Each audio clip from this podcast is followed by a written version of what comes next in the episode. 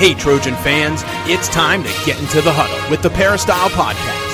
The Peristyle Podcast is your weekly ticket to USC football and recruiting news. Don't forget, you can download the podcast 24 7 at our website, peristylepodcast.com. And now, here's the host of the Peristyle Podcast, USCFootball.com publisher, Ryan Abraham.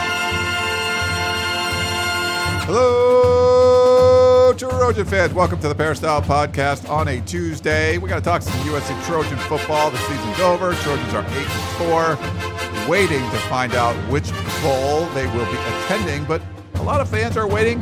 What's going to happen to the head coaching position at USC? What is new athletic director Mike Bohn going to do? The Peristyle at USCFootball.com has been a buzz the last couple of days waiting on pins and needles what's going on. Probably by the time we're done recording this, maybe there's some news breaking and this will all be mute. But at this point, it'll be moot. Did I say mute? So it will be a moot uh, podcast. Hopefully it's not. Uh, but if you have any questions or comments for us, podcast at uscfootball.com. We got a lot leading up to this. Um, you also can send us a voicemail or a text at 424 254 9141. Please subscribe, Apple Podcasts. Give us a five star rating. Positive reviews are awesome. Tell your friends about the Peristyle Podcast. We do appreciate all of that. And we appreciate our my co-hosts, I guess you could say today. Keely Eure is in studio. What's up, Keely? Wow, hello, hello. We even tried to record later just in case anything happened, Yeah, but still no news. that didn't work. Um, No. We've tried a lot of things that haven't worked. Uh, Dan's been trying things. I don't know if that has worked. We got Dan Weber on the line. Hello, Dan. Hey, trying not to be mute here. Yeah. Uh, not that we exactly have anything to say for sure, but uh, we'll say it anyway. Yeah, there's um here I gotta I gotta play this for you because you know we definitely do not have breaking news. There's nothing going on. Um so Well, yes. Well we'll address this over the weekend. My voice is probably gonna go out. I've done about a million radio shows. Um it's been insane uh since over the last couple days. And this happens sometimes. You know, we've been covering the team for a while. No one has a bigger uh, group of uh, journalists covering this USC football team than we do at USCFootball.com. And the Peristyle is the craziest, busiest message board ever. And there's just tons of stuff going on, lots of rumors, lots of things flying around. But then when something happens, like a report comes out very definitively saying that Clay Helton is fired, then everyone comes to the Peristyle, everyone comes and they're tweeting us and is like, what's going on? Why don't you know this? Blah, blah, blah. Um, well, I mean, it was supposed to happen by Monday. It's now we're recording this. It's 125 on uh, on Tuesday. I actually did uh, report that Mike Bohn, the athletic director, was not even in Los Angeles at the time that report came out. Um, and Clay Helton was on the road recruiting. There was pictures of him uh, visiting with recruits.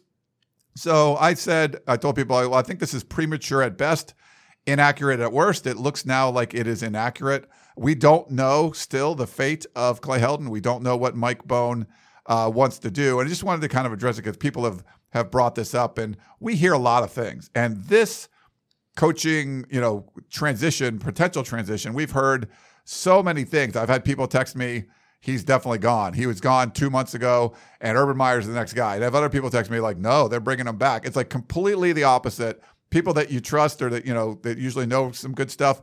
It's been insane. And I think a lot of it has to do with the sort of power vacuum that has been happening at USC. You had to get rid of the president, you had to get rid of the athletic director. You've had so many bad decisions made from the last 10 years with Lynn Swann and Pat Haden and, and Mike Bohn comes into this situation, you know, guns blazing, like trying to figure out, wait, what's going on?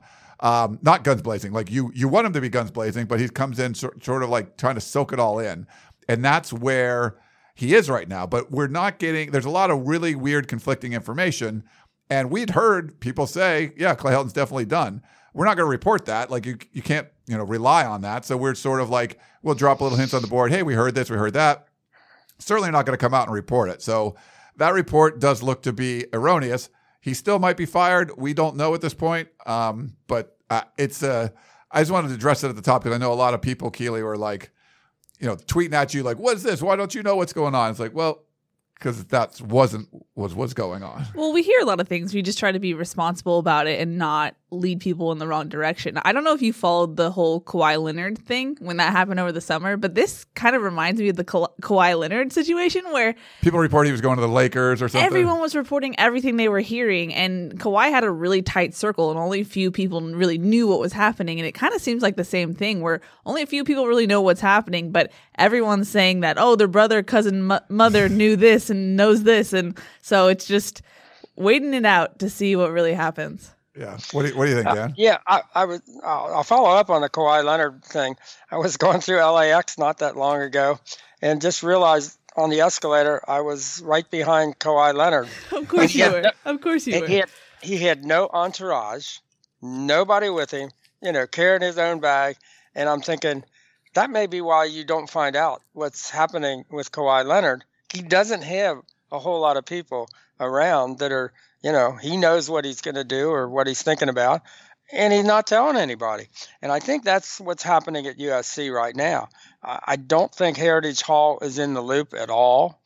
Uh, I think they'll get in the loop when they say, here's what we're going to make an announcement, we're going to have a press conference. You have to get them in the loop to some extent, but th- clearly that hasn't happened.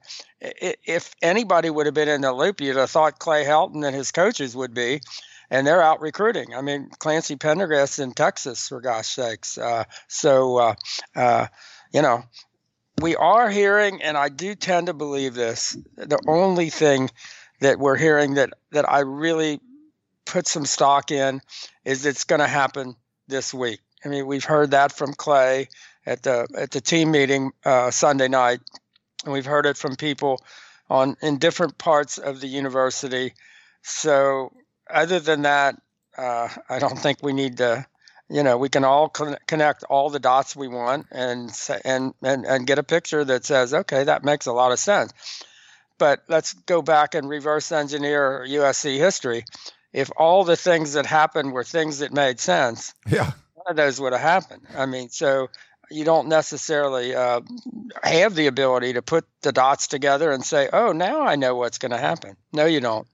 None of us do. Yeah, there's. I mean, there's just so much going. on. It's, it's funny. I use this uh, analogy, not a food analogy, on a couple of radio shows I did, but there were so many mistakes made. You know, Dan, you talked about Pat Haden pretty much reverts every big decision he ever made, and USC would be better off. But there was a lot of small poor decisions too, and Lynn Swann did a lot of the same things. He, Lynn Swann didn't do much at all, and it's sort of like each of those dis- decisions individually wasn't that big of a deal but it's like getting a parking ticket. So you got one, you got two. Well, USC's athletic department, the athletic directors have been piling up parking tickets for years.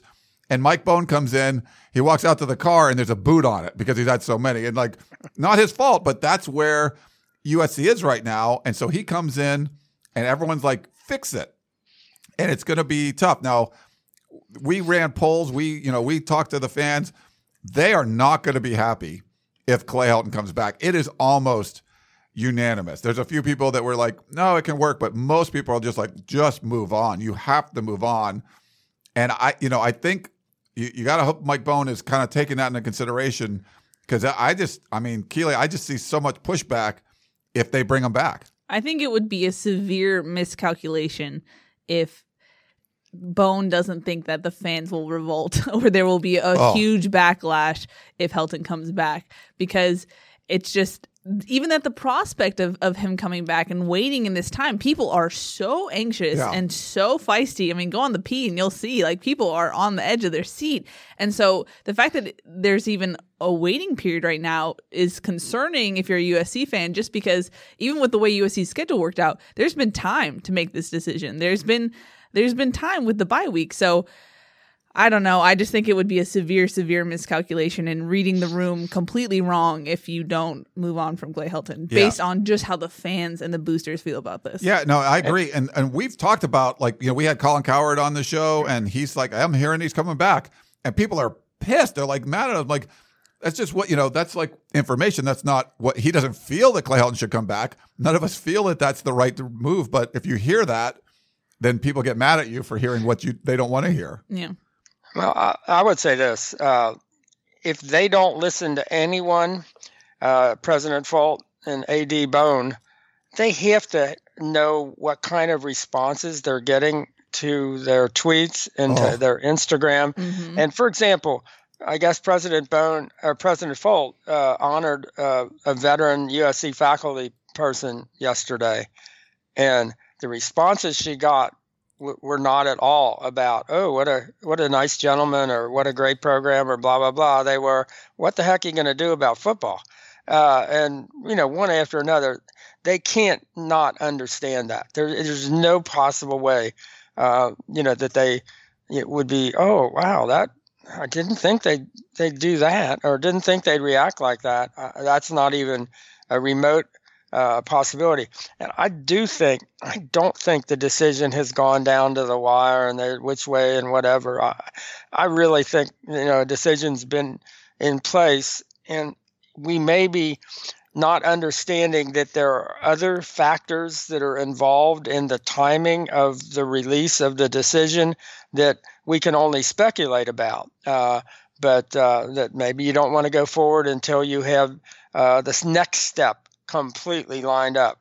Uh, you know, is that a good thing or a bad thing that you let a coach go out and recruit who may not, who may not be coming back? I mean, Ole Miss had a guy was on a vi- the head coach Luke uh, was on his uh, home vi- in home visit when he and the recruit found out that he had just been fired. You know, he was in the in the in the kid's house, and um, so it happens. I mean, that happened yesterday. Uh, so stuff like that happens. But I, we can't possibly know all the things that are going into this. So, you know, we, the one thing it seems to, we seem to have agreement on something is going to happen this week. It's come from every part of, you know, the people, all the people that are going to be involved in this seem to kind of be moving in that direction. I think Mike Bohn is maybe the one place we're not we're not hearing anything from, and it's clear he's not sharing with the athletic department. He's on his own. it's interesting to me how much the early signing period really throws a wrench into everything because I feel like that forces either forces your hand or you're lying to recruits either way. You know, it it doesn't it seems like it speeds up the timeline in a way that didn't when you didn't have it beforehand. Because I'm very curious if you have Clay Helton going out into homes and talking to recruits, and for some reason you're leaning towards keeping him, why not just put out a statement of support and try and help your coaching staff get recruits and salvage this this class? Or if not, are you waiting on someone else to come around? Are you going to wait till after signing day and when other coaches are, are available? It's just a lot of questions about the timing of all this and how they're kind of letting it drag on in that sense. Well, the other part of that is what if you have this staff offering kids who the next staff says, no way. Are you kidding me? We're not. Uh, what do those kids do if they are sitting there waiting to, you know, with an offer from USC and you bring in a, a you know, a new coach and a, a staff that say, that's not, that's, we didn't make that offer. We're not, uh, so those kids are kind of in a, a little bit of a difficult position. I, I can't even imagine if you were a parent with an in-home visit from USC right now. What in the world do you are you thinking? Because you probably got other offers. What are you thinking about USC? Can you possibly even accept an offer from USC at this point? I don't know. I don't know how you could. Yeah. It's um I you know, do a lot of radio and that's one of the things that comes up so much is the recruiting aspect. You're now looking at 2 weeks basically until the early signing period. You just don't have a lot of time. Like I know in an ideal world, Mike Bohn would like to, you know, listen and learn like he said, take as much time as you can and make the right choice, but it's almost like his hands are tied and there's really nothing else he can do. And you know, the fear is around here and a lot of the fans, they says, you know what, just be easier to replace Clay Helton next year than this year. And I, I like I agree with you guys. I think then he's underestimating what the fan base would do. And and to see uh, whatever, uh, you know, fifty two thousand or something at the USC UCLA game, what would those games be next year? I, I don't even want to I, I, believe the people. Sometimes people make, you know, uh, threats that they don't they don't mean, but I believe these people that are saying I'm not going to donate, I'm not going to go to games anymore. I think you're going to see a lot of that, like a full on revolt, and uh, that's not going to be healthy for the athletic department's bottom line. Yeah, like I, I can understand why Bohn would maybe want to wait to make sure he's making the right decision. Like maybe Bohn knows that Clay should go. It's just the step after who comes after him. Um, and maybe he doesn't feel like he has someone lined up in place. But if that's the case, I don't think you can afford to wait just given the history. Granted, he wasn't a part of it, but you're coming into a situation where there is history, where there are fans that are upset after five and seven season and after what happened in 2019. So that's where I go back to you're miscalculating and you're reading the room wrong if you think that you have this leeway because that leeway was gone after what Lynn Swann did. Yeah. Well, and the other thing is, as you say, Ryan, it's two weeks. Someone has to make a decision now at USC which kids do we sign? Which kids don't don't we sign? Which you know how does that who's going to do that? You know who's going to you know let the other kids usually you have enough time where the other guys you know you always make more offers than you've got scholarships but you have enough time where the kids who aren't going to be ultimately offered have enough time to understand well i'm not getting you know called by the coaches. It's obvious they're not as interested in me anymore.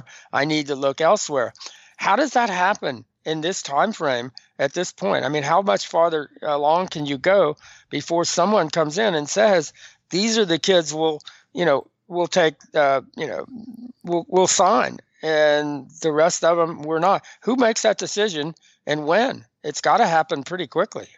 Yeah. Mm-hmm. It's USC.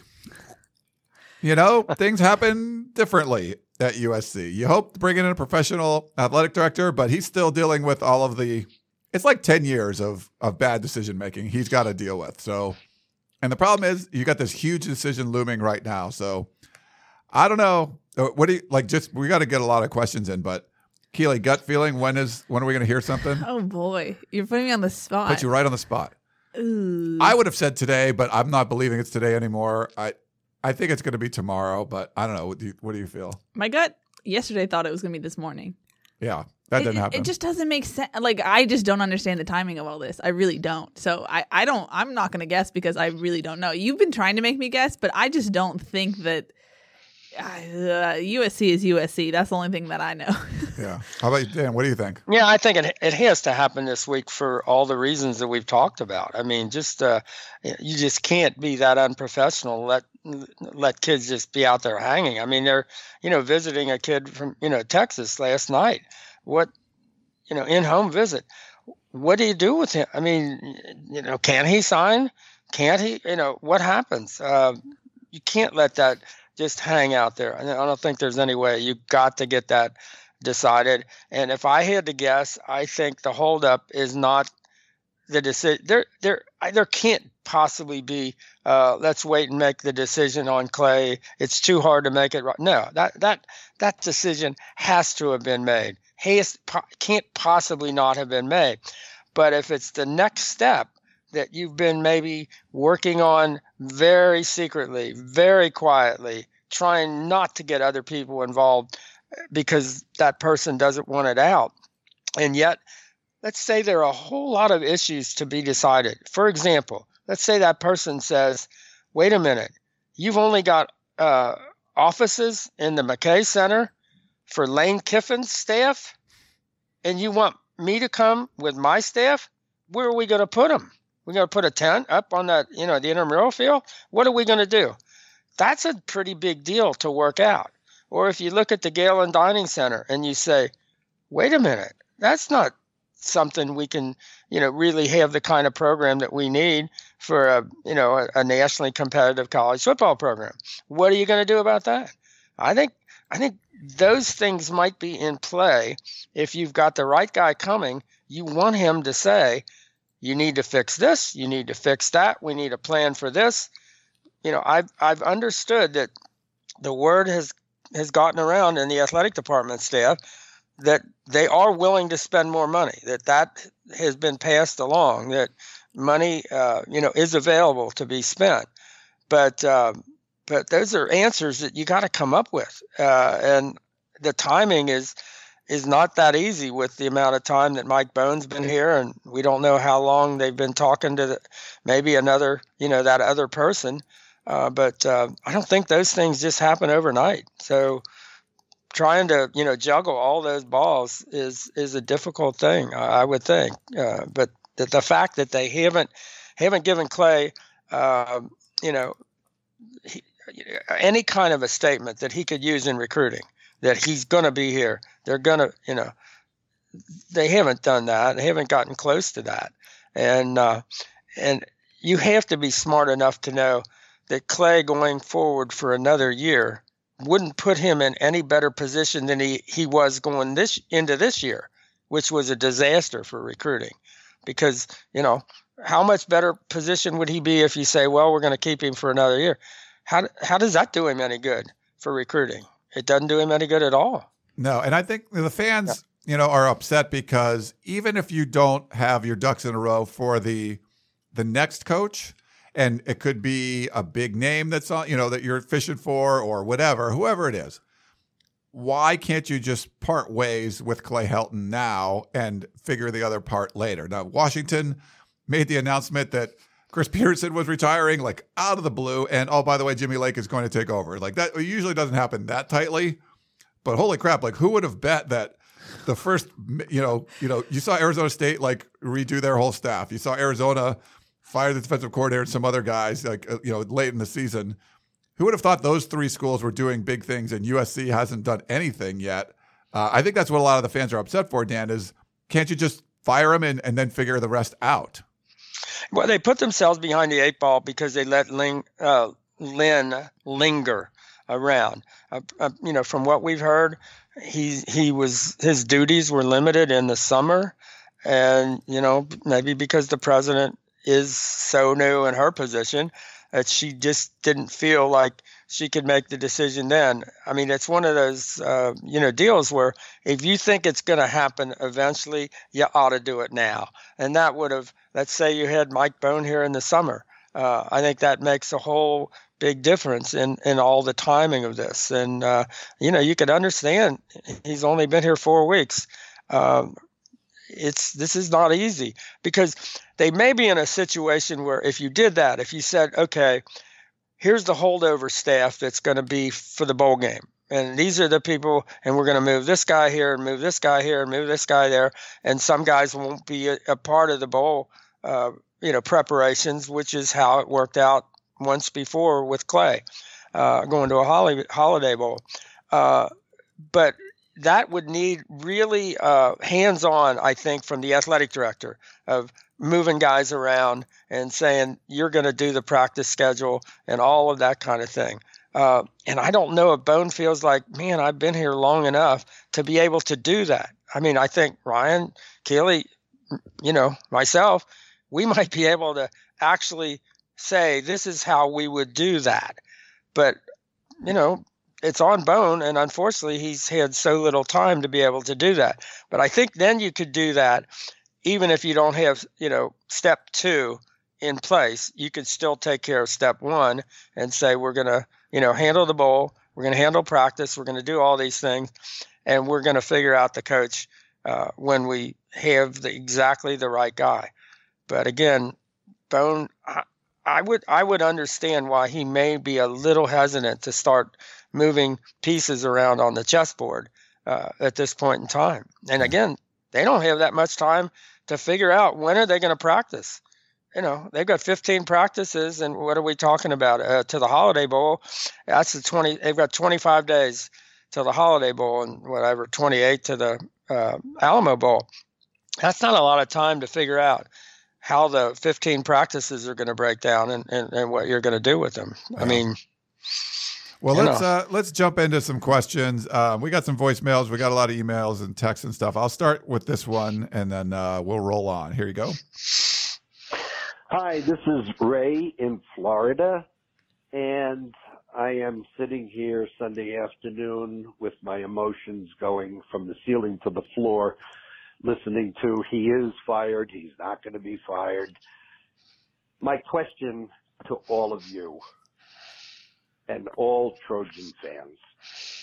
Can the new administration, the new AD, new president, can they be so ignorant of what is going on, what is being said, what the trustees must feel, the donors, the ticket holders that are no longer going to the games, the ticket holders that will be not going next year if he is retained, how can they possibly ignore a, a slightly above 500 average coach for the last two years? I just cannot fathom how they could do that.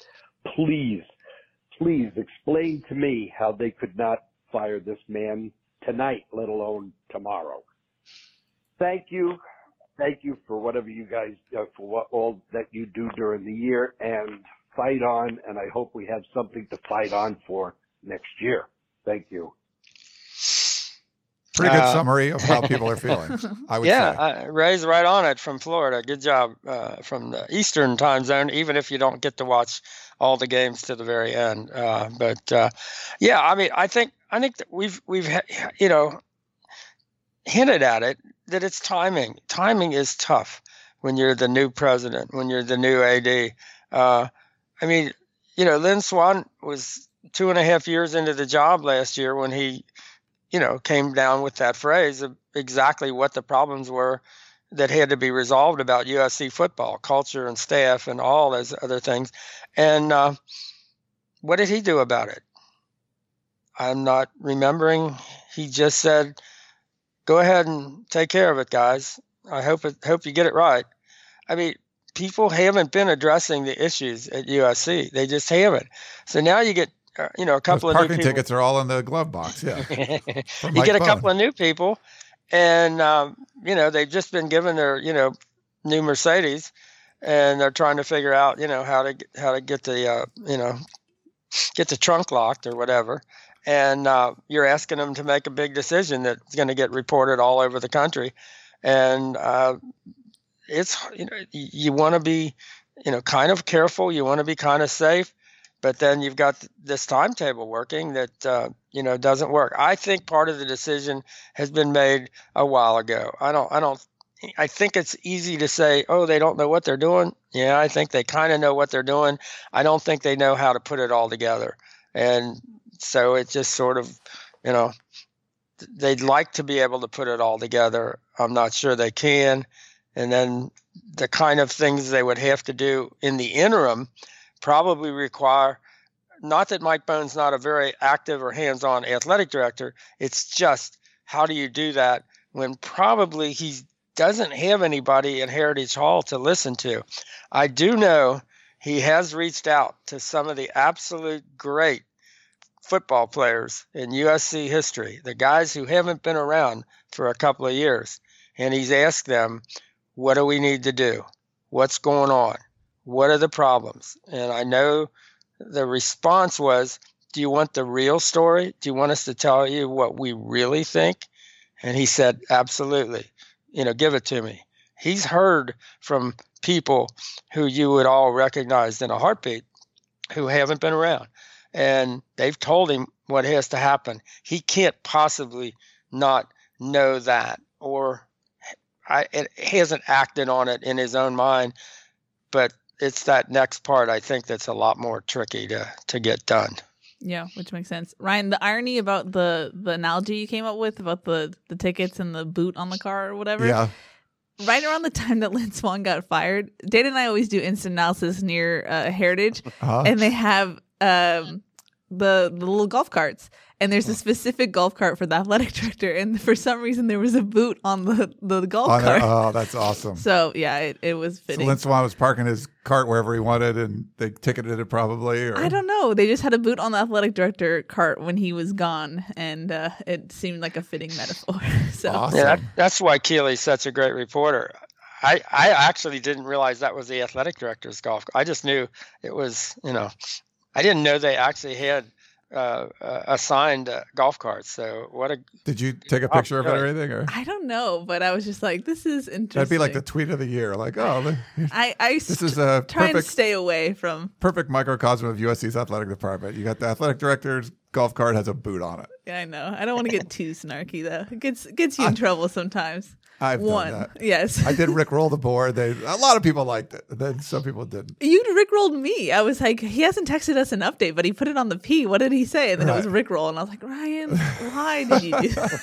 Always. I'm gonna give you. A... Oh my goodness. Well, let's get into an email from Jay. He says, hopefully this question is moot by the time you record the podcast. Sorry, Nope, Jay, it's nope, not. Jay, nope. Support for Helton is already non-existent, but what happens if the worst occurs and he's retained and they lose their bowl game? How could AD Bohn justify his decision? Any decision to keep Clay Helton seems like a lose-lose to me. Keep up the good work, all of you, Jay.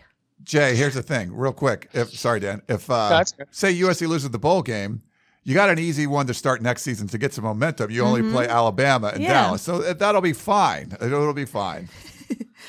Yeah, I mean, lose, lose, lose. Maybe uh, is a is a better way to say that.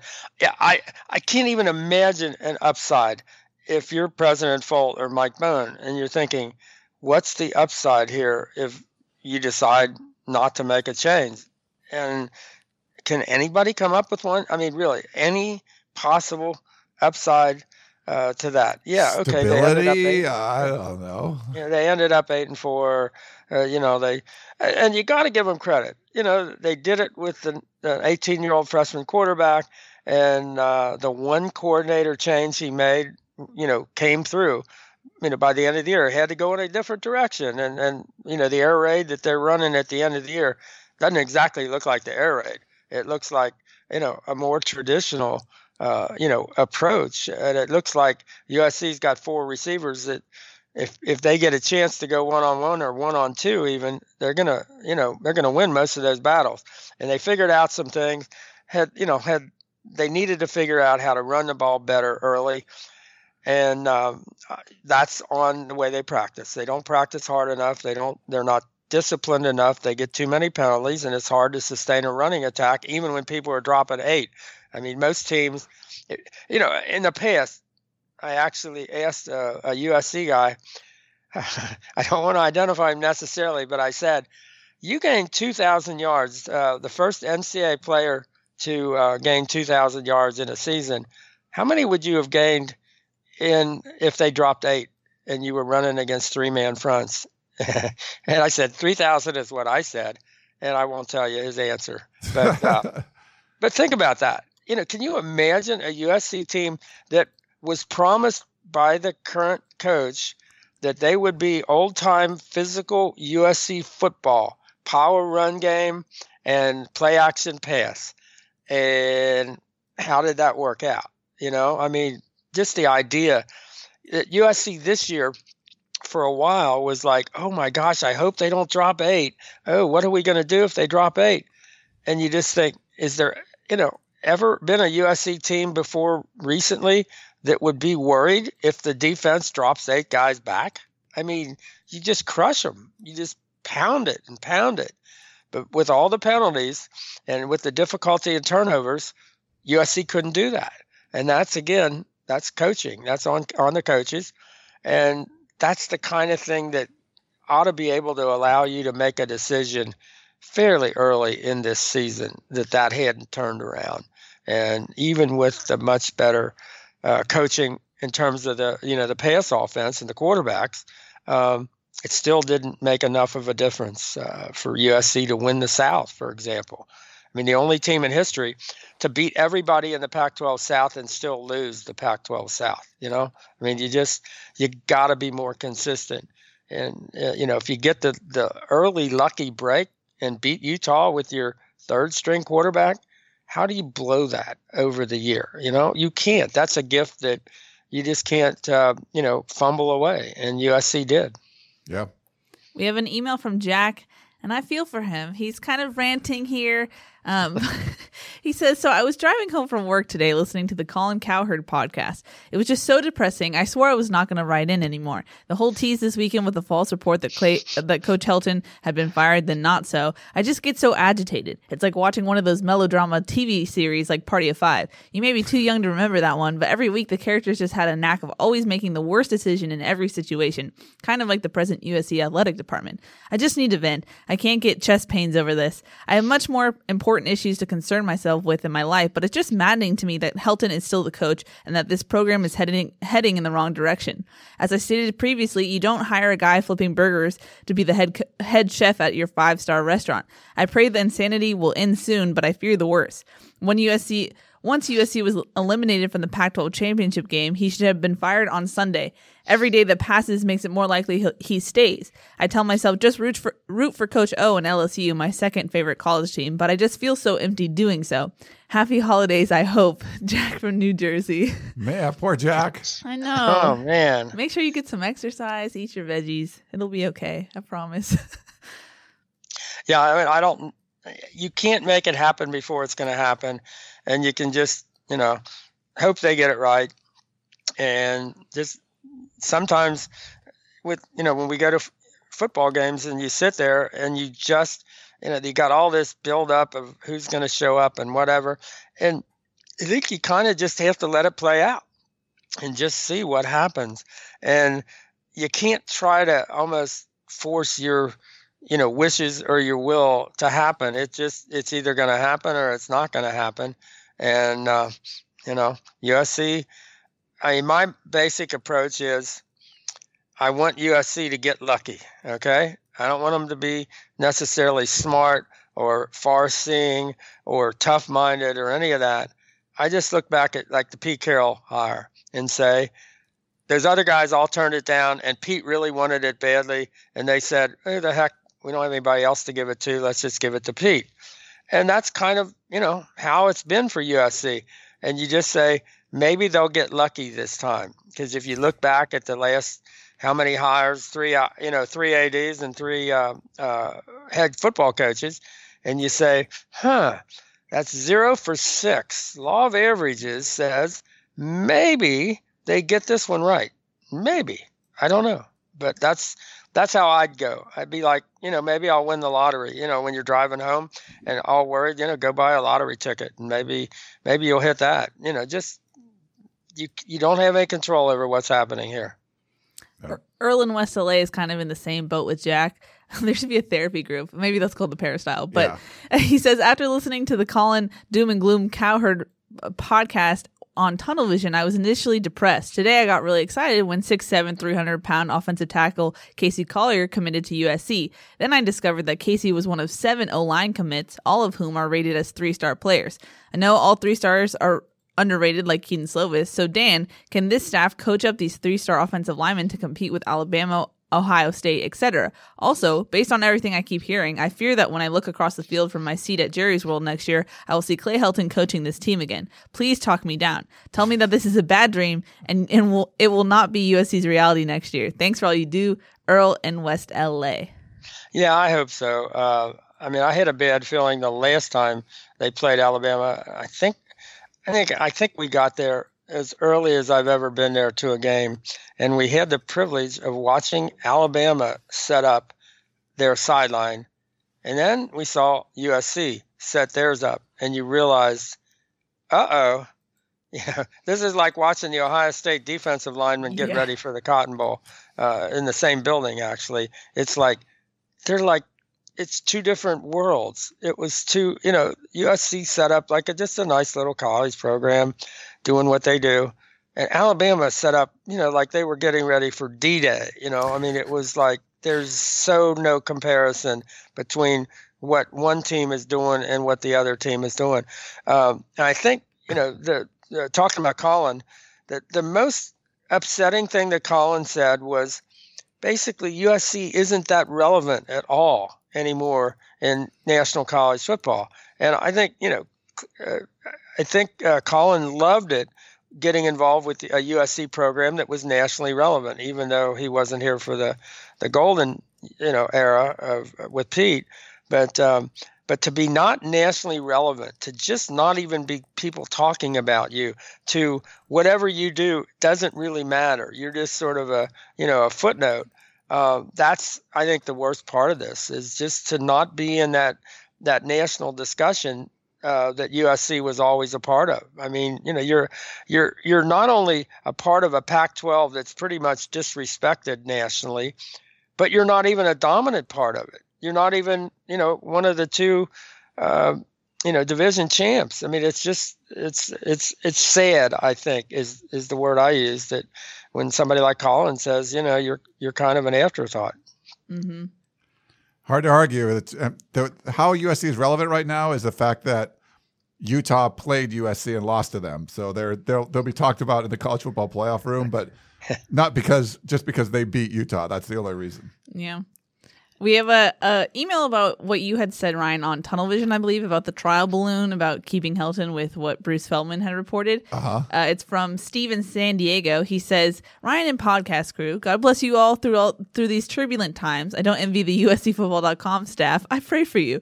I'm not trying to shoot the messenger, but trial balloon? Seriously? We didn't hire a real AD so we could have to do trial balloons. What a beep show. Is this our new leadership? Uh, we flow trial balloons. Ray Charles could clearly see it is time for Helton to go. We hired new blood to make hard decisions, not float trial balloons. If this is how they operate, Bohn and Folt cannot be trusted to get things done. Um, the fans deserve Coach Meyer too. If Helton is fired, I have zero faith that the new Keystone Cop administration has the competence to get a deal done with Urban Meyer. I hate being a pessimist, but welcome to Nikias Haden Swann 2.0. Steve. Yeah. Yeah, I mean, my, my take would be you want the deal, if that's the deal to be done, you just say, Urban, write everything down you need, and then you sign it. Okay? They're in that place after 10 years of doing everything wrong in terms of being a nationally competitive program that is what USC football has been historically since the 1920s. Um, I, I, I just think here's the deal. You just go to Urban and say, you know, if, if Urban, you know, wants to do it, you just say, tell us what we got to do, put it all down, and we'll sign it. That's what I do. Yeah, I think that's what you have to do. I mean, that that was just a theory of mine. That's like a trial balloon where I think for me it was even hard to believe. Like, wow, are they really? Because you know, people I trust were saying, "Hey, this is what we're hearing." Um, that they were leaning towards bringing him back, and I was like, that has to be. That has to be something where you can't really be serious. But now we're hearing more and more people saying that. Um, and you know maybe it was just to kind of put that out there and see what the uh, reaction was but if they continue down this road and they do want to you know if they end up wanting to keep clay helton or whatever they, they don't they don't replace him because they don't have the, the right option that they want yeah i mean i think them getting that out there early or that being out there early i think they could see what would happen the reaction was very decisive i mean you knew what the fans were saying you know if you bring him back it's not going to go over well. So at least they know that. Um, and if they still make the decision to bring him back at some point, that's then it's like, well, you, you knew what was going to happen. They they've seen the reaction already.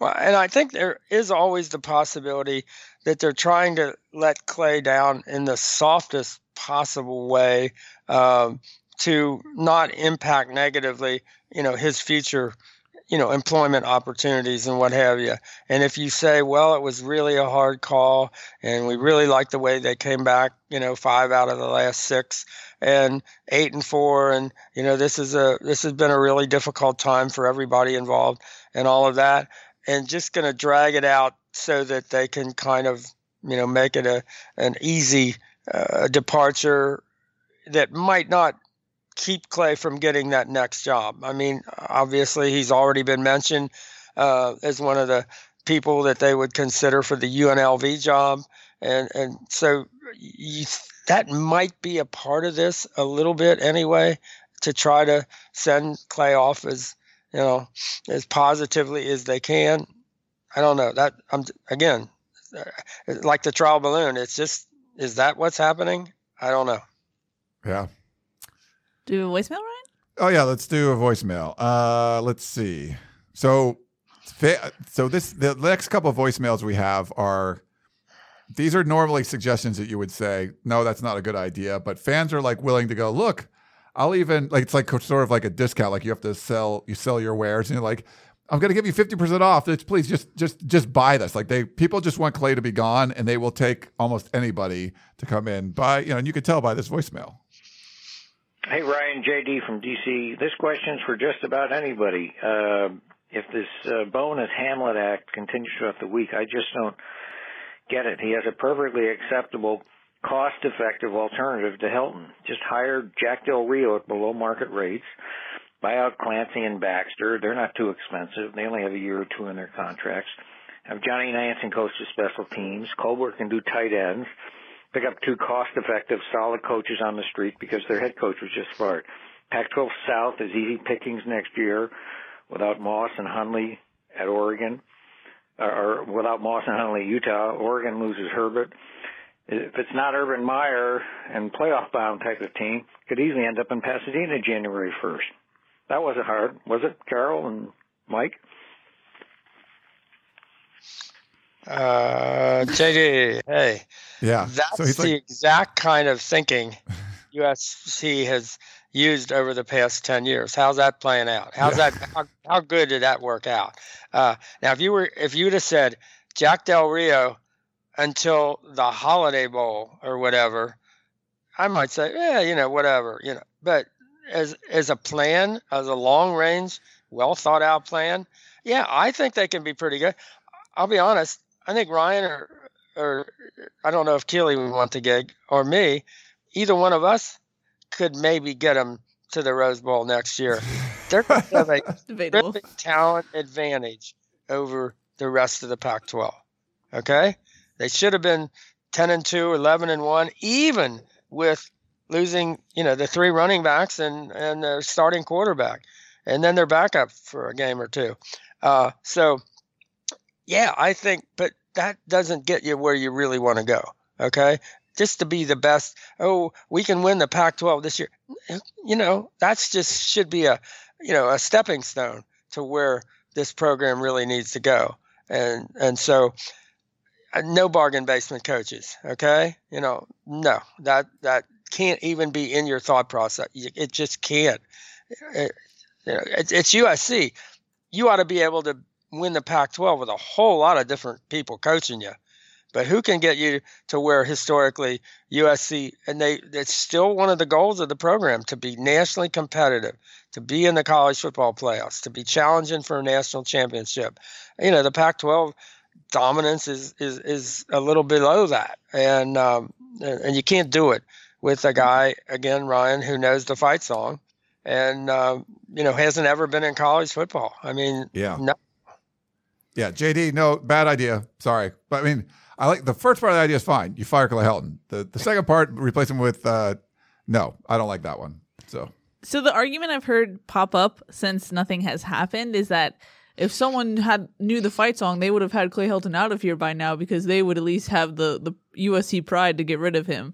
But look at what's happened when someone Are you has kidding me? Like That's an argument that I've seen pop Are you up. blaming me? No, like they they had people that knew the fight song and they made all these horrible decisions. That's why you're in this position now.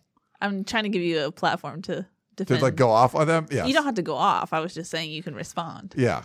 No, dude. The the fight song thing is really the, what got you here, where you had people that all they did was know the fight song. I, you know, and when it comes down to it, did you hire someone that knows the fight song? Fine, but not the only reason you hire them is because they know the fight song, and because USC's done that over and over and over again. There was no, you wouldn't have hired Clay Helton if he wasn't already here. You wouldn't have hired Pat Haden or Lynn Swann if they weren't football players. They they weren't qualified for the job you hired them for. The only reason you hired them because they knew the fight song. That's all. So you can't go out. So I'm saying don't hire anyone that knows the fight song because you've that's been a crutch for you. So if you eliminate that, then you only hire people based on merit. So You know, I mean, I think knowing how to be an AD at the very top level is way more important than knowing the fight song. Okay. I mean, it's that simple. Uh, USC has spent more money paying athletic directors' salary the last decade than any school in America. And what do they got to show for it? exactly. What do they got to show for it? Oh, such a joke. Um, real quick before we jump in, I want to tell everyone about SeatGeek. Of course, no more, uh, you know, games at the Coliseum, unfortunately. But if you do want to go, maybe you want to go up north to the Pac-12 championship game. You want to check out a concert or a comedy club, anything like that. You can use SeatGeek. They've been great to us over the years, and if you want to buy tickets for anything, they have uh, millions of tickets to live events, and they use their price match guarantee. They prove there's a better way to buy tickets online. They have the tickets you're looking for all in one place sports, music, comedy, and more. It's an industry that kind of tends to stagnate, but SeatGeek will stand out from the crowd. They built the fastest way to find tickets, so now you can stop searching for the perfect seat and start enjoying it. And they have a better process overall because they'll pull together millions of tickets from all over the web and rate all of them on a scale of one to 10. And they display them on an interactive map of the venue. So you can check out where your seats would be. And if it's a green dot, you know it's a good deal. If it's a red dot, it's most likely overpriced. So every purchase is fully guaranteed and you can shop for tickets with confidence. So right now, if you sign up, $10 off your first SeatGeek purchase, just download the app and then use the promo code USC. So promo code USC to get $10 off your first SeatGeek purchase. So make sure you check it out. You need tickets for anything, you know, whatever the USC bowl game coming up is. Go go to SeatGeek, download the app, ten dollars off your first purchase with a promo code of USC. Nice. Hey, here, here's an here's an addendum to the SeatGeek uh, deal. Uh, if it holds the way it is now in college football playoffs, uh, Ohio State number one play whoever ends up number four would mean two and three would be LSU against Clemson. Uh, that game will be played December 28th at uh, in Glendale, Arizona. Oh, So if you were a USC fan who wanted to go cheer for Coach O, and you could still, you could go to the uh, Holiday Bowl on the 27th and then motor over to uh, uh, to Glendale if you've got a, a SeatGeek ticket and and watch uh, LSU and uh, and Clemson. Let's say. I mean that's the way it lines up now. So uh, so that might be fun for USC people to start planning on uh, if Ed comes this way. Uh, you could go uh, go to Arizona and uh, root, root for Ed. and John Robinson you might be there. Maybe uh, Marcus, Marcus Allen. Allen. Marcus Allen will be there. Yeah. no, Lots, of, lots of Trojans. Oh boy. Marcus is very happy now. He moved to Atlanta, and he got to be at the LSU game last week, and now LSU is coming to Marcus because they're playing in Atlanta for the uh, Oh, very nice. SEC championship. So he's all he's So- all fired up. So we'll get He's more a- pictures of, of a USC, you know, Heisman Trophy winner on the sidelines for Ed USC Ordray. East. Yeah. So the fans love that. That's another thing. They love they love that stuff. Yeah, they they Mhm. just can't get enough of that. Yeah. Oh, we have an email. And he really is a big. Uh, he owes. He says almost everything to Coach Robinson, and I think when he talked to the LSU team last week, he told him, He said, "Look," he said, "it's been 40 years since he was my coach, and I still call him uh, Coach Robinson." And he said, "I think that's how much your coaches can mean to you." And uh, he he he could not believe uh, the way Coach O has has grown into you know a coach of the number one team in the country. Uh, he said it's just thrilling to to watch uh, what he's doing. Uh, and how detail oriented it is, and he just said it's amazing. He said they had three walkthroughs for the uh, uh, the uh, Texas A&M game, I guess, last weekend. He said it's just you know just amazing how uh, how Coach O has developed uh, as a head coach and all the things he's he's able to you know put together. And what a shame he couldn't do that at USC. I mean, uh, you know, one of those great mistakes. It's not just a that one wasn't just a little that wasn't a parking ticket. That was selecting Sark over over Coach O. was I don't know what it is. It wasn't a parking ticket. I'm sure USC fans are loving the salt we're putting in the wound right now. Sorry, sorry. We have an email from Eric in Duck Country who says Ryan, Dan, and Keely, this year's recruiting class is going to be troublesome no matter who the coach is. Do you think the coaching staff should focus their attention on keeping draft eligible underclassmen or look to the transfer portal? Thanks as always, Eric in Duck Country. Yeah, I think Eric. Uh, I think that's the way to go. I think you know, if you're going to try to get some depth uh, on both lines, I think you've got a better chance in the in the transfer portal to find you know guys that are uh, you know, and there there may not be that many that are really going to make a difference, and that's where you know how you come up with if you have to go that direction. The next coach, you have to have somebody who every kid in the country uh, says, "Ooh." I might like to go play for that guy. Yeah. Uh, and so I think that's a big part of, of, of the next step. You know, if they if they uh, you know are going in a different direction. So I'd look at the transfer portal hard, and then uh, and then trying to flip three four of of the you know top 24 California recruits that that aren't uh, you know aren't coming to USC right now. Uh, but I think it would be a combination of, of those two things that try to you know get kids that can have instant impact, and that would be kind of a, a you know combination between uh, selective you know top ranked uh, California kids. You want to set the tone that we can go get these top kids because right now the message is we can't get these kids, and then you go with the you know with the uh, uh, linemen who, and there are going to be a few that for whatever reason it might be just like with Drew Richmond, he wants to get his masters at USC, uh, and so uh, that's I think you got to do a really good job on the transfer portal, and you need somebody who really knows what he's doing uh, to make that happen. Yeah, there's. I think there's a record number of players going into the portal, so I think you can do what Illinois did last year. If the recruiting class is going to stink, um, and you do want to make a change and it's not happening fast enough, then you, you know, as the athletic director, you say, Clay, don't sign everybody. We're going to keep some spots open, and then you're going to bring some guys in from the transfer portal. So then, if you make a change and it's too late to to switch some recruits, you can at least go to the portal and, and get some former four and five star players and have them transfer into the program. So I, I think that could be a, a, you know, this is something you could take advantage of. The early signing period is hurting USC right now because of the crunch, the time crunch, and the worst, you know, the bad recruiting class. But you leave some spots open, then you could have an advantage on everybody where, you know, it's harder for an Alabama or LSU to bring in a bunch of transfers. But if you leave spots open, USC could do that. Well, I think the luxury USC has is I think there were just three uh, uh, departing senior scholarship starters. So now you basically you, you have that whole team back w- with the injured guys. you've got a, a, really solid nucleus for next year. You obviously you need some depth uh, on the lines, uh, offensive line especially, but uh, you've got a lot of skilled players, and uh, you you have to rec- make sure that you keep everybody that you can keep. You got to keep keep that entire nucleus together. But USC, you know, it's a luxury because last year's freshman group turns out to be way better than it was ranked. And you know whether that was, you know, just smart decisions or or, or luck, but you know, so they didn't they didn't miss on this current freshman class. This turns out to be I don't know that there are a lot of any any obviously freshman groups that contributed more uh, than this freshman group did for USC. So they got lucky with this year. They got to be smart with what happens next, and they can't give all their scholarships away.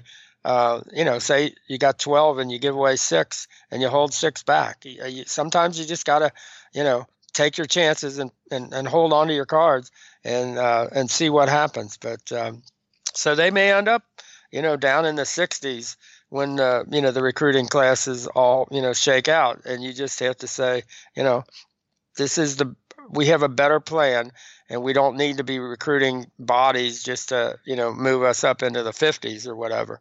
That, that's not what's really important here, I don't think. Yeah.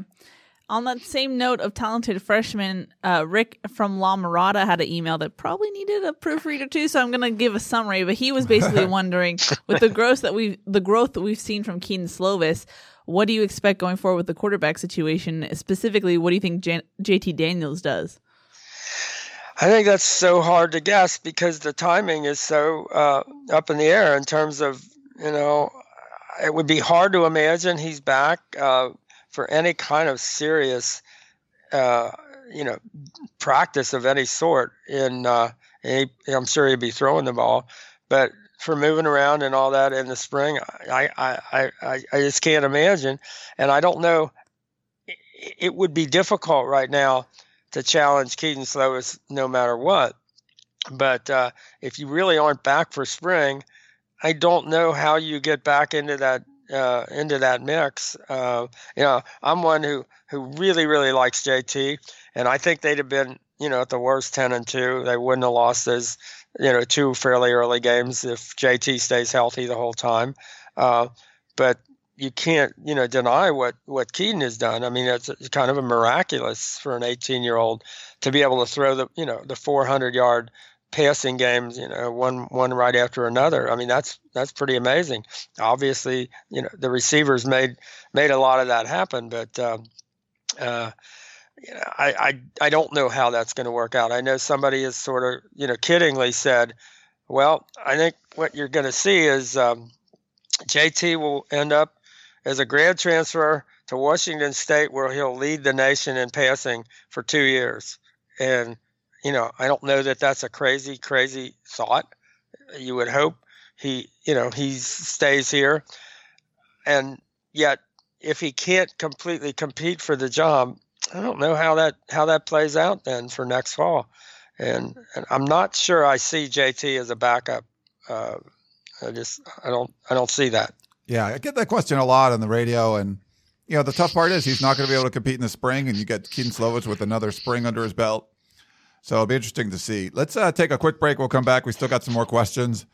Uh, we're still waiting on breaking news. It haven't. Hasn't happened yet. So back in a minute.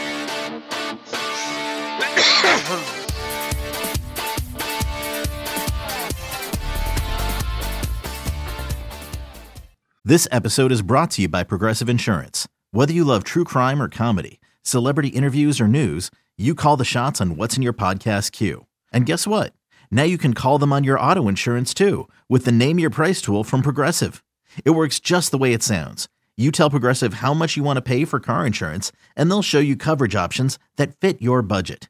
Get your quote today at progressive.com to join the over 28 million drivers who trust Progressive. Progressive Casualty Insurance Company and Affiliates. Price and coverage match limited by state law. All right, let's get right back to the voicemails. Here's the next one, Dan. Hey, Ryan, it's Bobby in LA. I know logic and USC football are two direct opposites, but maybe since Mike Bohn was hired, the logic comes back into the equation. I was just thinking of all the trips back to Cincinnati. His only successful hire is Luke Fickell, and with due to the limited recruiting class and what Luke Fickell can bring with him, I'm not sure if I'm in love with the idea. I just know it would be an improvement over Helton. Uh, any comments? Thanks. Hey, Bobby, I, I think one of the big questions about Luke Fickell, I think he's done a marvelous job at USC and Mike Bohn, you know, I don't think that was the hardest hire when you have a, a, a beloved U.S. I mean, a Ohio State player, an interim coach, and an Ohio guy, and it wasn't a big deal to move to Cincinnati. But he's so completely uh, Luke Fickell uh, uh, uh identified as an Ohio guy. I don't know that he has any connection to the West Coast you know, other than Mike Bohn, maybe. Uh, I don't know how that. and I don't know if he would want to make that move.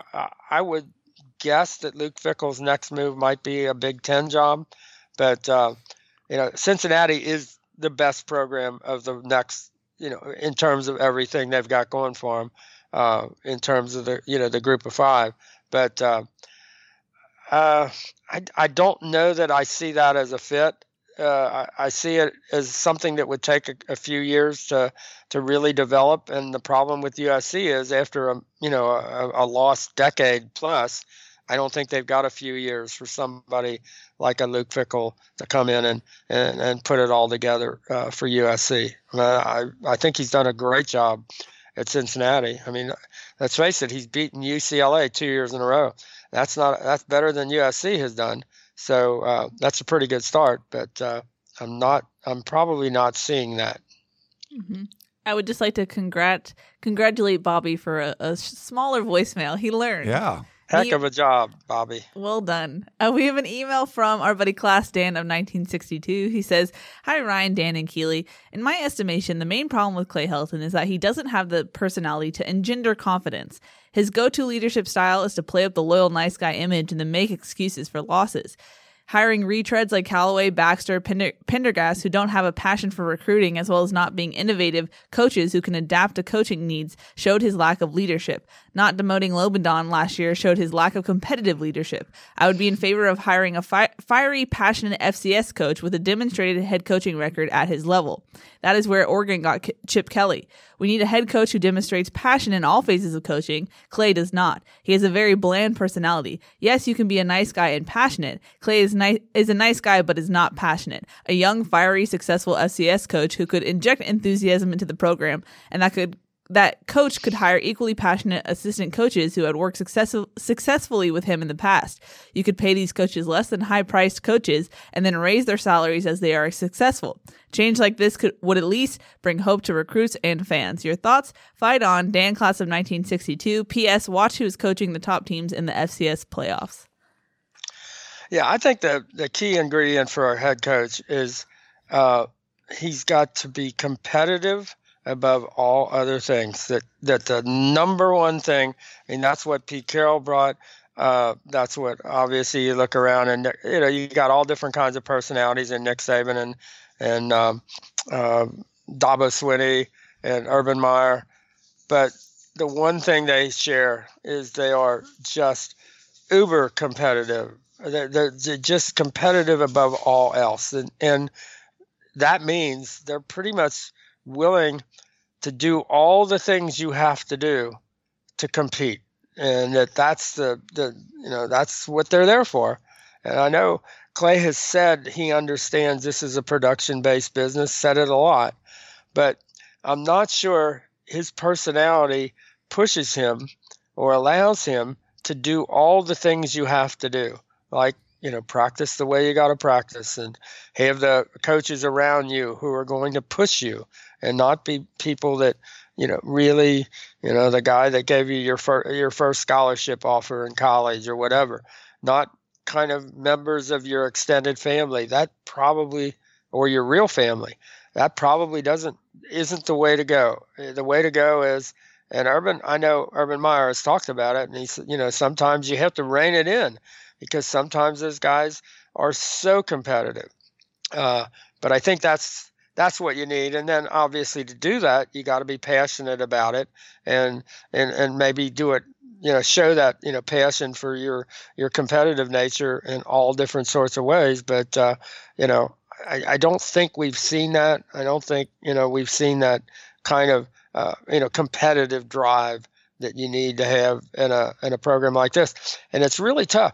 I mean, there aren't that many great football coaches, and USC needs a great football coach. As if you look at the history of USC since they hired Howard uh, Jones in the 1920s, if you're a great football coach, you will win national championships at USC.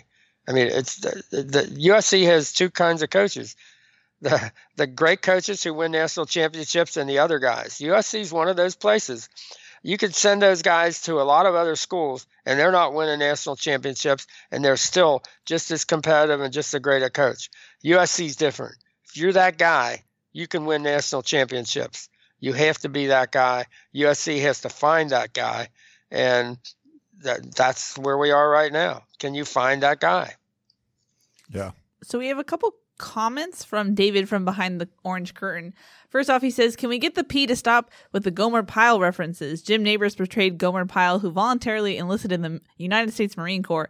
The USMC honored Gomer by promoting him to corporal, a non commissioned officer. Can we at least show a little respect for the Marine Corps and drop the Gomer references? He also says, At the risk of sounding rather schmaltzy, I'm truly thankful for the Peristyle podcast and all the staff. Happy Thanksgiving, David from behind the orange curtain good job about uh, uh, Jim Nabors, I guess, uh, who uh, I guess he grew up in Alabama um, and ended up uh, in almost Pac-12 country because he lived uh, retired in Hawaii.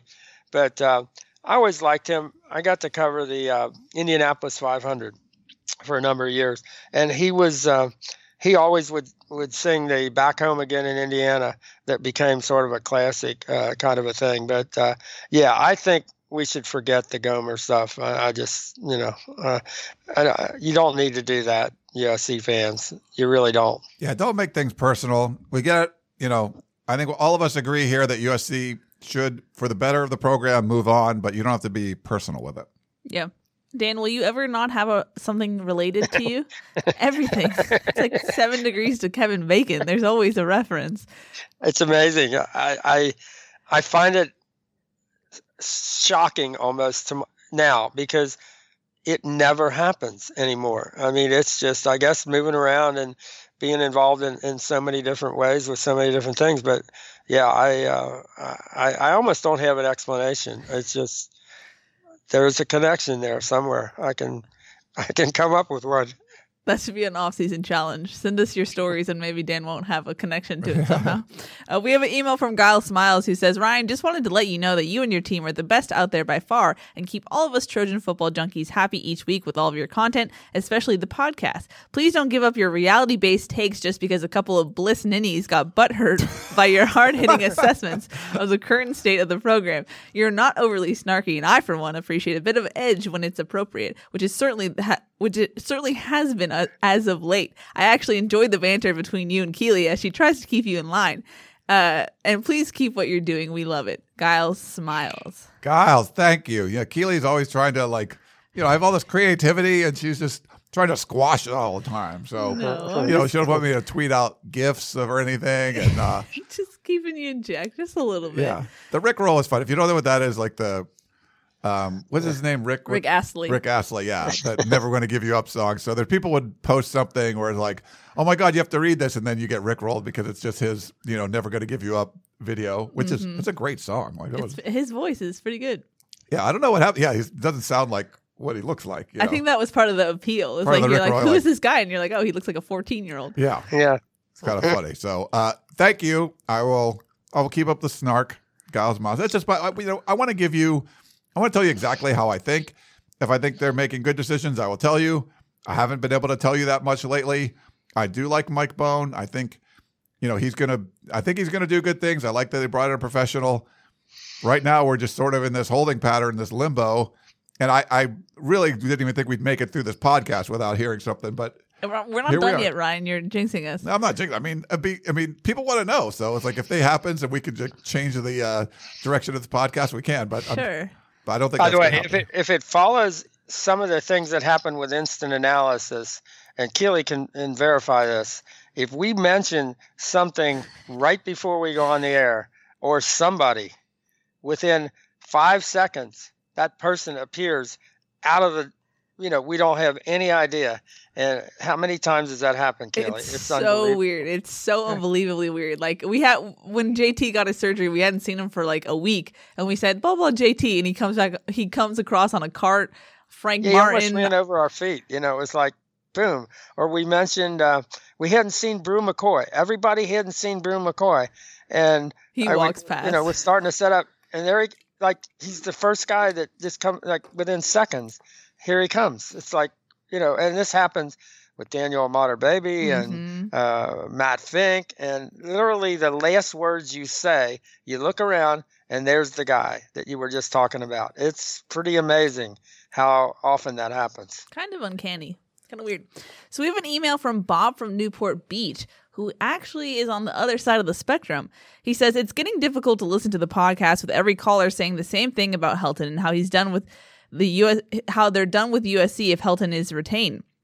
I like Clay Helton as our coach. He seems to run a clean program, prepare men for life after college. This is a university after all, and demonstrate impeccable character. Ryan said it before. SC hired a coach who had to learn on the job. It has not been perfect, but I saw change and growth this season. If he will continue to make necessary changes, I think he can be the face of a proud program and win championships. Oh, I thought you were making a snark, Ryan. no, you were just just I was sneezing. coughing a little bit. Sorry. Um, I think he can. I think he can be the face of a proud program and win championships. Unless SC is sure it can make the quote unquote home run higher like Urban Meyer, I think it should require and expect more changes and continued improvement from Helton in 2020.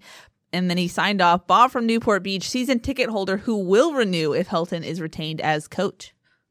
I think that's not the wrong take. I think renewing, you know, because you're a USC guy, uh, I can see, you know, people holding, you know, holding their breath and saying, you know, if you don't, you know, I'm going to hold my breath till you hire the right guy. But uh, I think the thing that really works against Clay is he had that chance this year and he didn't do that. You know, he they they didn't make the changes that were kind of promised. They made some of them, and they moved, you know, in the right direction. Obviously, they they're not five and seven, and the kids kept playing. But um, in terms of being prepared at the championship level, they didn't win the championship of the Pac-12 South. So, and they had overwhelming talent advantage, and that makes you think it's not ever going to change enough. I mean, I think that's the that's the question. If you want to, you know, an eight and four program that's competing for the Pac-12 South championship, uh, is that is that even going to continue the way the recruiting has dropped off? Uh, I, I, I don't think so. I, I I don't think any championship coach at at at the level of USC can be considered a championship coach with the recruiting for this year. You just can't and with the staff the way it's constituted now, you, you just can't. That's not a championship coach. I mean, uh, we're not going to dispute the other things that you said, but that's not a championship coach, and that's what USC probably uh, deserves and needs. There are schools that have certain traditions. Notre Dame, you know, Alabama. Nothing else works. You know, Alabama had a streak there of, of bad coaching hires and it was ugly. It it didn't work at all. Notre Dame's gone through the same thing. You know, their program Michigan is another one that you can't win uh, to the level that the program's history and tradition says is the you know the level that it's expected to win at without that great coach. You, you just you know nothing else works. Yeah, and uh, along the same lines, we got our buddy Curtis Marino Valley say the same thing. And did, I mean, but I agree with you. You had chances to make these changes. Why do you need to now? You, you know, you made the offensive coordinator change last year. Now you're going to change out the other co- like. No, you had opportunities to make changes. Uh, but I'll play this from Curtis. He's he's along the same lines. Hi, Curtis from Moreno Valley. If Clay changes his defensive coordinator and special teams coaching gets the best if they tell if they break the bank and say get the best play like they did with Kingsbury and then you know they're going to win. They'll be better on defense and better on special teams and score a lot of points on offense. Then they'll win games and then we'll be back as far as recruiting. We'll be back as far as attendance. Even at, with Clay Helton and his frailties, he, you know, the discipline and all that will still be winning. We'll be killing people if he changes and gets the best defensive coordinator in the nation that we can afford to get and the best special teams coach and figures out about tackling. There's some of the best teams in the nation that don't tackle at practice. You know this is true. Curtis from Moreno Valley. Uh, Curtis. uh, uh, well, I'll say this: one of the teams that tackles is LSU. As Ed said after they finished last week, he said, "I think maybe we won't tackle to the ground from now on." And what is this? 14 weeks after USC stopped tackling to the ground, uh, Alabama tackles to the ground every practice they have with pads on. Tackling and blocking are big parts of football. You can't play football if you can't tackle and block you can't tackle and block if you don't practice tackling and blocking the way you have to do it in games. You gotta, you know, modify it. You gotta oversee it. You gotta come up with drills that allow you to make it as close to game as possible, game action, but not get people hurt. And that's why you have the really good coaches and then everybody else. But uh, I just think you know there's no way to say that oh that's a frailty. For example, the the best defensive coordinator in the country has been considered Dave Aranda, uh, an Inland Empire guy. Uh, Curtis, he's I'm trying to think, is he a Rialto guy or from out Fontana maybe? Uh, and he's for a while, and he still might be the highest paid assistant coach. He was at Wisconsin, and then Ed got him at LSU. And would he come and coach at a place where he's not allowed to do anything physical? For the you know after the first two weeks of fall camp? No. You can't hire those guys. Their reputation's on the line. And uh, you know they're not going to they're not going to look good if their kids can't tackle anybody. I was actually watching the pac 12 this last uh, week or so and they run a lot of either the most recent usc ucla game or or kind of a classic version.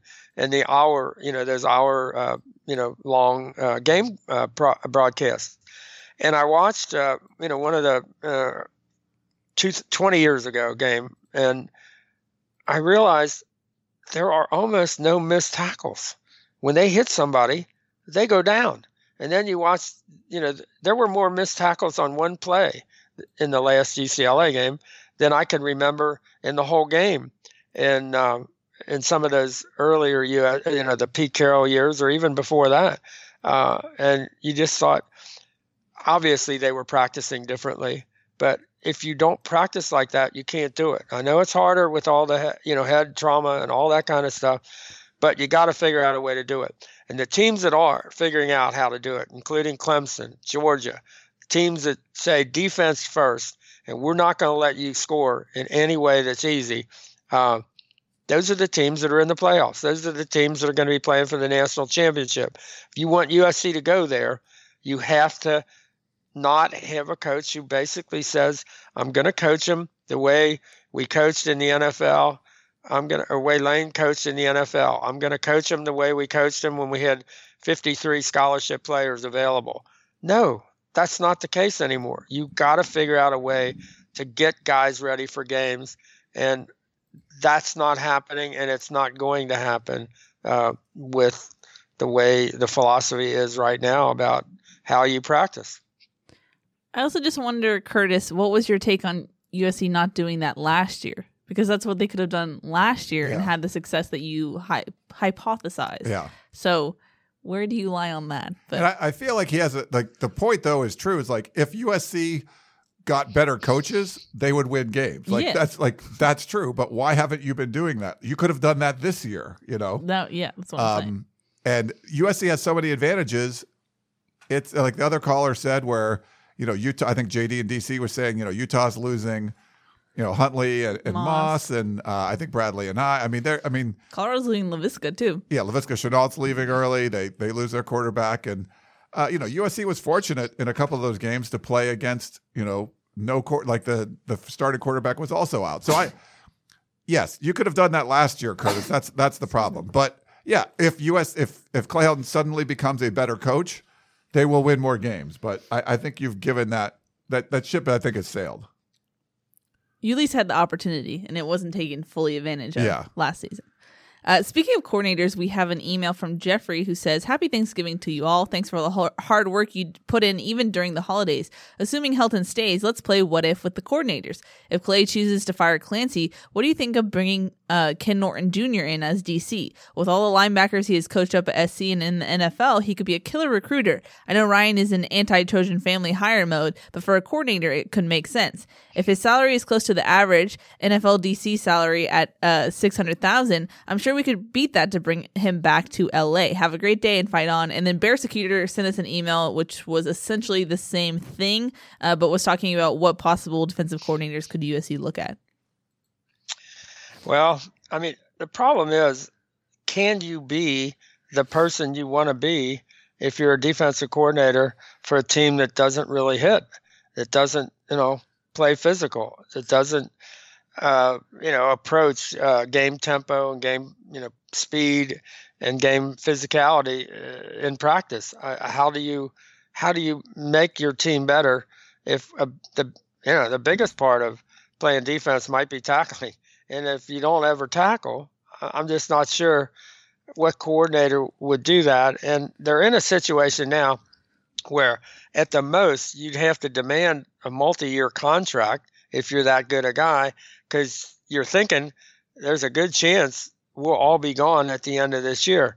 I just don't see any coach who wants to, you know, be part of that, knowing that he's not going to have the final say about practice. It's just it, it's just too difficult. I, I give Graham Harrell all the credit in the world for getting through this year and getting better.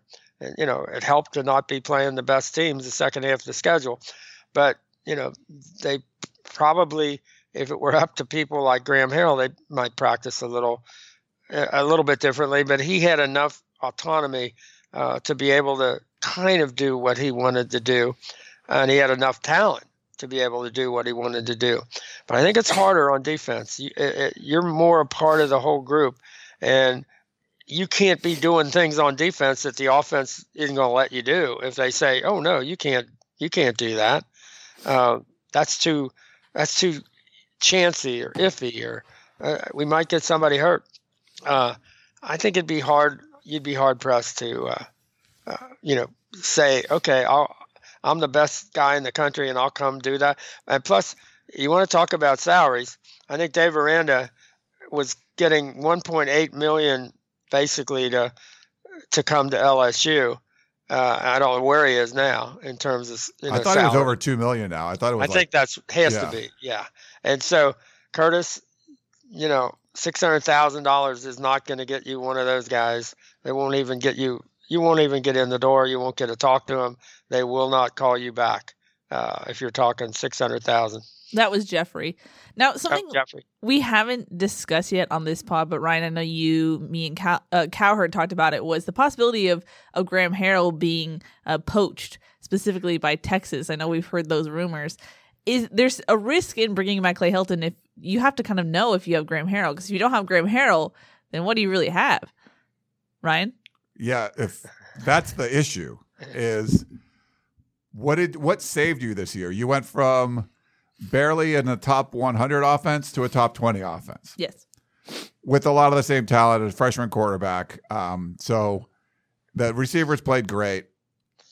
But that system that was brought in, we saw Matt Fink play well. We saw Kedon Slovis play well. We saw JT Daniels play well. Everybody played well. Well, they were in a much more friendly system. And I think now you move off of that. If if Graham Harrell goes to Texas or something, there's a lot of pressure to not you got to backfill that with someone just as good.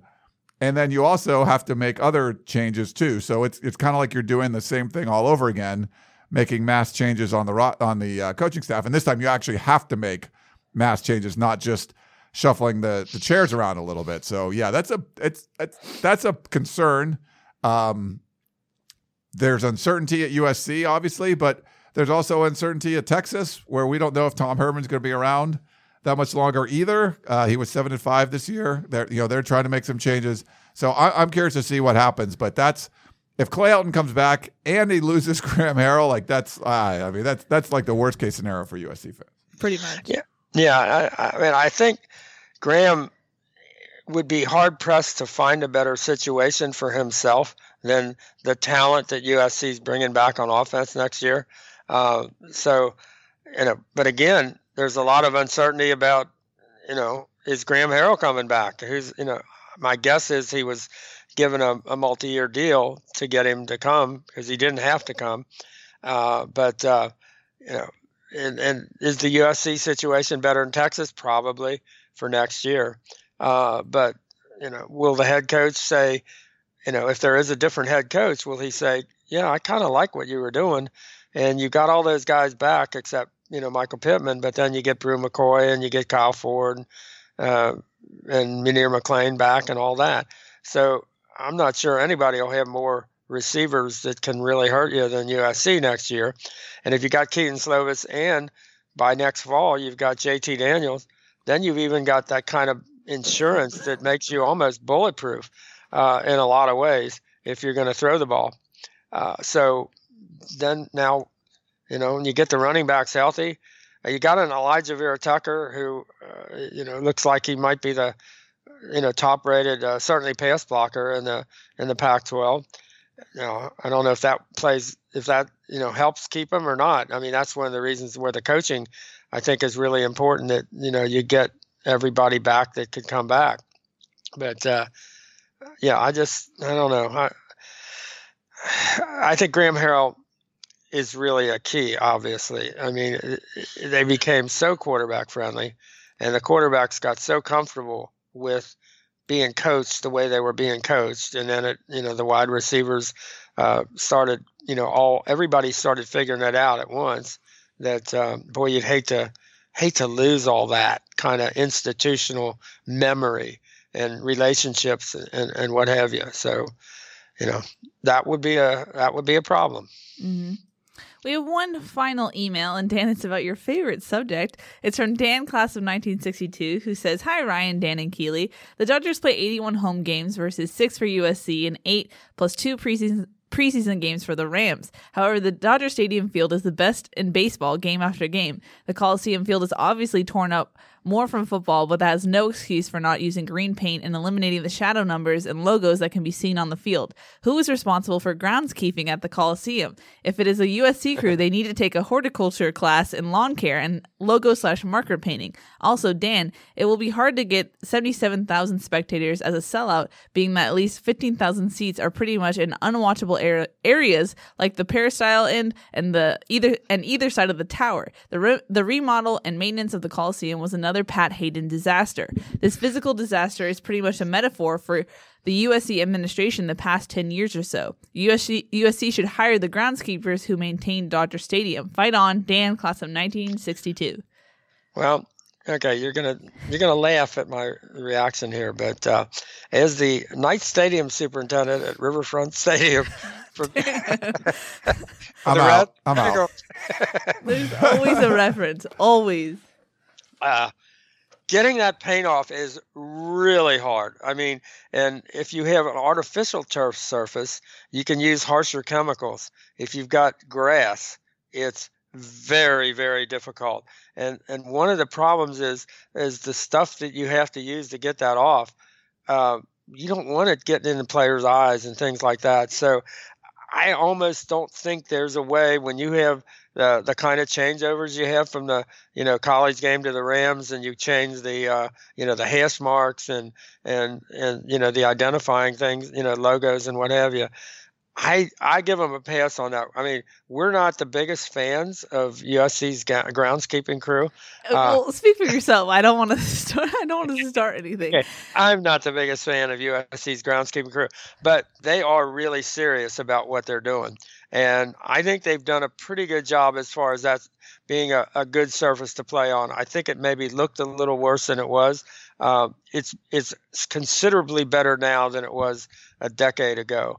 Uh, and now that USC took over, um, you know, the maintenance of, of the field, I think uh, I think it's a pretty good playing surface actually um, for having an NFL team on it, and they've had some big international uh, soccer games uh, in the not, you know, just a few months ago, and that. So uh, I, I, I wouldn't get on them for that. I I don't know that there's anything you can do to totally get rid of uh, that that paint. They try to li- use the the least. Uh, I mean, if you look at the end zones now, that paint isn't as vivid as it used to be because you know washing all of that out of there is, is really a tough deal.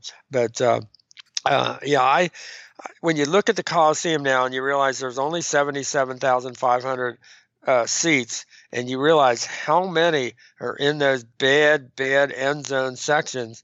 Um, you know, you know, my plan has always been once they, you know, were locked into taking away the ten thousand best seats and putting in the scholarship tower. I always felt like they should build uh, a pavilion opposite the press box, opposite the suites, that went from end line, or from goal line to goal line, just the way uh, that exactly mirrors all the seats, the 10,000 seats that were taken out for the scholarship tower, and put a pavilion in on the other side uh, for those basically those 10,000 seats. Because once you move the, the the Coliseum playing field to the one end, away from the peristyle, the peristyle is just almost too far away to be uh, a way you could watch, uh, you know, games and really feel like you're part of it. And so what you know what you would do there is uh, you you'd make a overflow crowds. You could handle them if they ever happen again, and uh, and you could get you know you could really I think sell those ten thousand seats. Uh, you know, a lot of them maybe to the people who were you know booted out of their their really good seats that they'd had for decades on the other side. So yeah, I think you'd like to be able to feel like they get it going again. And with somebody like Mike Bohn, you have the ability to say, okay, here are some things you can do. Uh, at the Coliseum, and, and and one of those I think would be putting in a standing room only uh, pavilion um, in, the peristyle end, where you could overflow crowd. Uh, you know, you could you could like you do in European soccer games, and like you do at the uh, AT&T Stadium, and, and and how the new Ram Stadium is going to be, where they're going to have uh, you know 10 to 15, maybe 20,000 spaces for standing room when that event uh, you know comes along. I'd like to see the Coliseum kind of move in that direction as well, but. Uh, but you're not wrong to second guess uh, the way things have been going at the Coliseum. Yeah. All I gotta say is that the USC grounds crew hasn't tried to run us over, so they are at top of the list as far as ground crews go.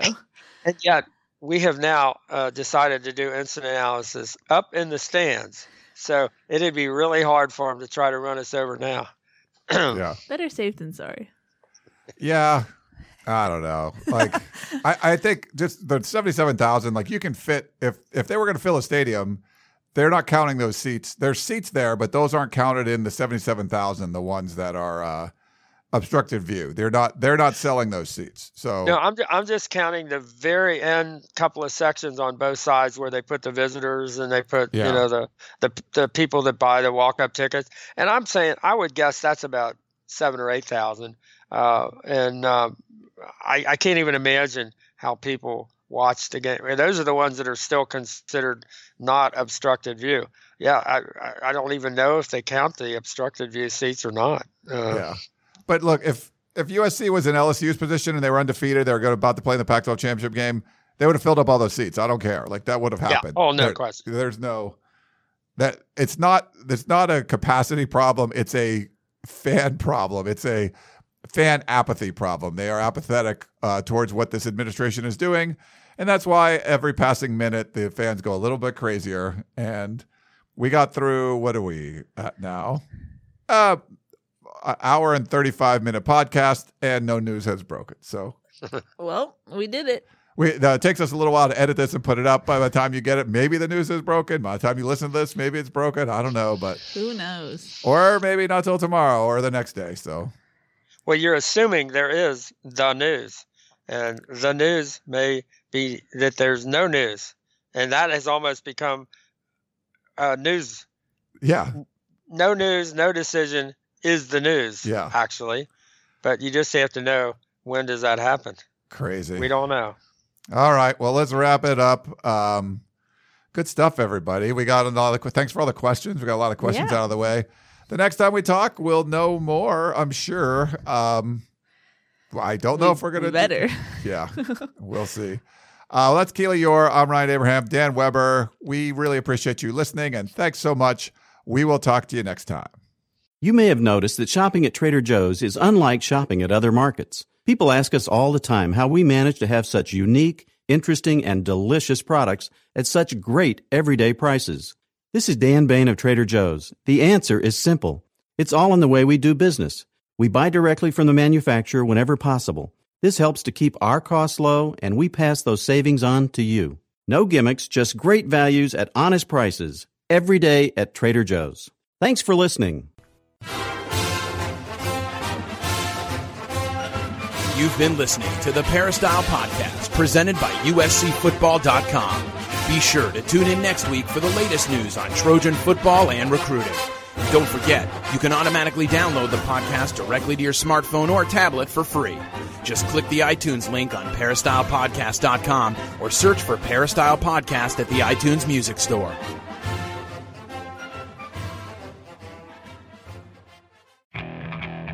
Okay, picture this. It's Friday afternoon when a thought hits you. I can waste another weekend doing the same old whatever, or I can conquer it. I can hop into my all new Hyundai Santa Fe and hit the road. Any road. The steeper, the better. Because my all new Santa Fe is available with H track, all wheel drive, so I can hit the trail without a worry in the world. Heck, with three rows and best in class rear cargo space, I can pack the whole family in with all our gear. We've got available dual wireless charging for our phones, so we'll never lose touch with civilization, and we won't lose touch with the primordial power of Mother Earth. So, which is it? Waste the weekend or do something a little more epic? And conquer it in the all new Hyundai Santa Fe. Visit HyundaiUSA.com or call 562-314-4603 for more details. Hyundai, there's joy in every journey.